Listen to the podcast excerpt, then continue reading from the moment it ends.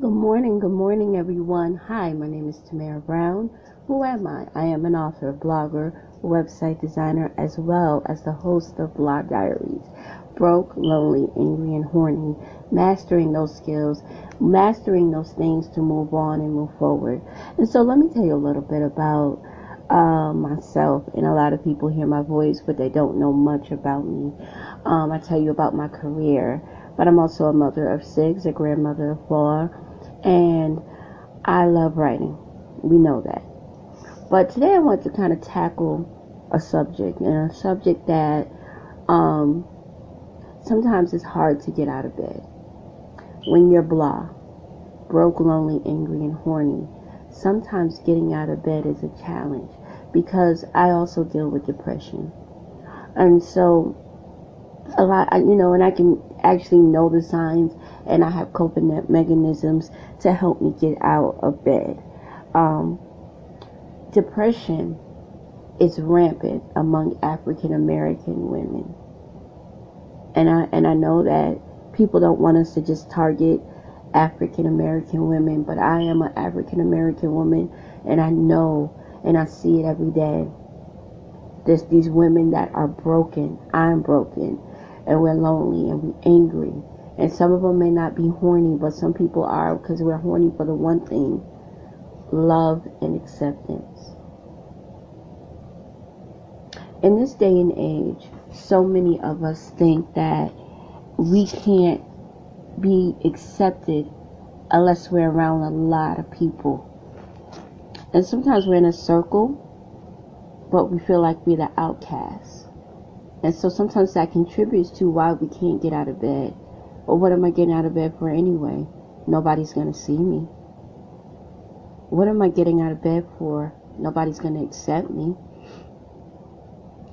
All of those things play a major role in how we carry ourselves and how we live and how we breathe and how we act sometimes. Um, my daughters are teenagers, and the one thing I see among their friends is this thing of being petty and being bitter when they really just broken and hurt. See, a lot of times when people are doing petty and messy stuff, it's because they have some broken issues that they just don't want to deal with. So I'm gonna go and mess up somebody else's life because what my home life is going on is going on in my home. So I'm gonna bring it to somebody else's home. I'm gonna cause chaos and confusion because it's happening in my home. I'm not gonna let them live in peace and tranquility. Why should I do that? I'm more than ever in this day and age, more youth are committing suicide more teenagers between the ages of 13 to 18 are committing suicide because they're not living a social media life. Because that's definitely a lifestyle. I don't look like her. I don't dress like her. I don't act like her. And I'm trying to keep this dude, but he really don't like me because he like the white girl and he think that she's prettier than me. And in our community and in our area, what we're being told is that we're less than.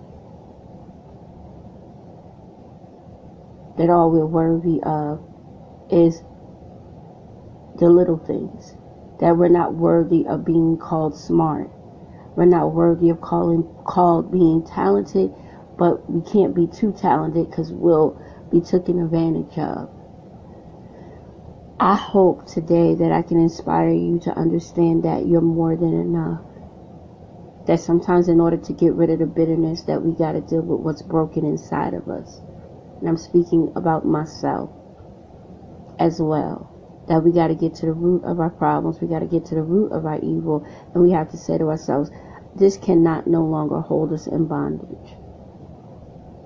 It can't hold us in bondage because too many of our girls and boys are dealing with the deepest of sadness and depression because they're living up to everybody's standards but their own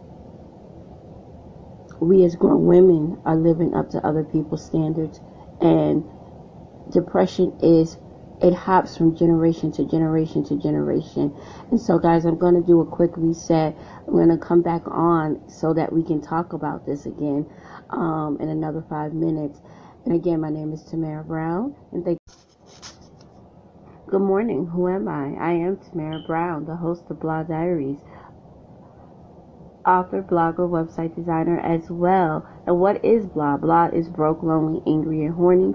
And my mission and my goal is to help you master those four things and move on and move forward in your life. And so today we're talking about generational depression. Generational depression is plaguing families. More and more families are dealing with depression within an entire family. Meaning that the mother's depressed, the daughter's depressed, son is depressed, and we thinking that the family is just crazy when in actuality it is dealing with depression. Do we know the signs of depression? Do we even understand depression in the African American community? Because our problems are not the same problems as the world, as someone else who is from a different ethnicity we all have different set um, problems. It may be the same situations, but the problems stem from something else, different from something else.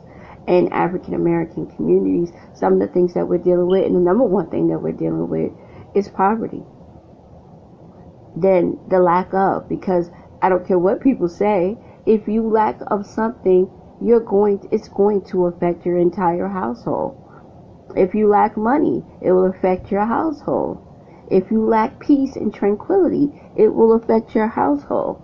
And sometimes when you're lacking of something, or you're dealing in this thing of, especially in a household where you have one child that's sick and another child that's sick, and, and I'm just speaking on my story, and then you have some other things going on, and then you're dealing with other people who are coming into your home who may not have or just don't have a place to live, and it's so much that comes into generational depression. Like I stated before, you know, um, I dealt with depression, but I also saw signs of it in my own family, dealing with deaths. You know, in the African American community, sometimes we're dealing with our friends and eh, dying at a young age on a weekly basis. I've had, you know, a lot of children and people say I've gone to a funeral every week. I've lost a friend one time for six months every week because gun violence and all of the things that are affecting our community, and yet we're not tackling depression because we're ashamed of it. We're ashamed of what people are going to say. Um, government officials say we're here to help you, but we use it against you. Social workers say we're here to help you, but they use it against you. And that is going to that that is another reason why there is so much silence when it comes to dealing with mental illness and dealing with depression because we, we bottle it up. We lock it up. I'm not to talk about depression today. I'm not gonna I'm not gonna deal with it because I'm first of all I'm too fly, I'm too pretty, I'm too smart to be depressed. Get it? Yeah. So the, the reality is is that people don't even understand the symptoms of depression. They don't even understand that some of the symptoms may not be that you're just drinking and drugging. Some of it may be denial. Some of it may be overly independent. Some of it may be headstrong and argumentative. Sleeping all day. Or sometimes it's the reverse world where you can't sleep and you're up all night. Those are the things that affect you, and we have to start tackling depression in our communities. We have to start listening and stop judging. Because that's another thing. A person ain't gonna come to you if you're judgmental. They're not gonna talk to you if you're judgmental. I know I'm not. I'm just telling you straight up. As soon as you start, well, if it was me, you ain't been in the situation yet, so you can't say if it was me. You have so many people saying if it was me, and some people ain't even dealing with their own depressions and their own woes because what's being taught, and I think it's the, the what's being taught is to get over it. You should get over it, but you gotta deal with it first. You can't get over something unless unless you deal with it. So you know the the thing about depression is is that you have to face it, you have to own it, and you have to live in your truth. And if you need medication, get medication. If you need to have counseling sessions, go to counseling. There's no shame in your game. Talk about it. Get healed.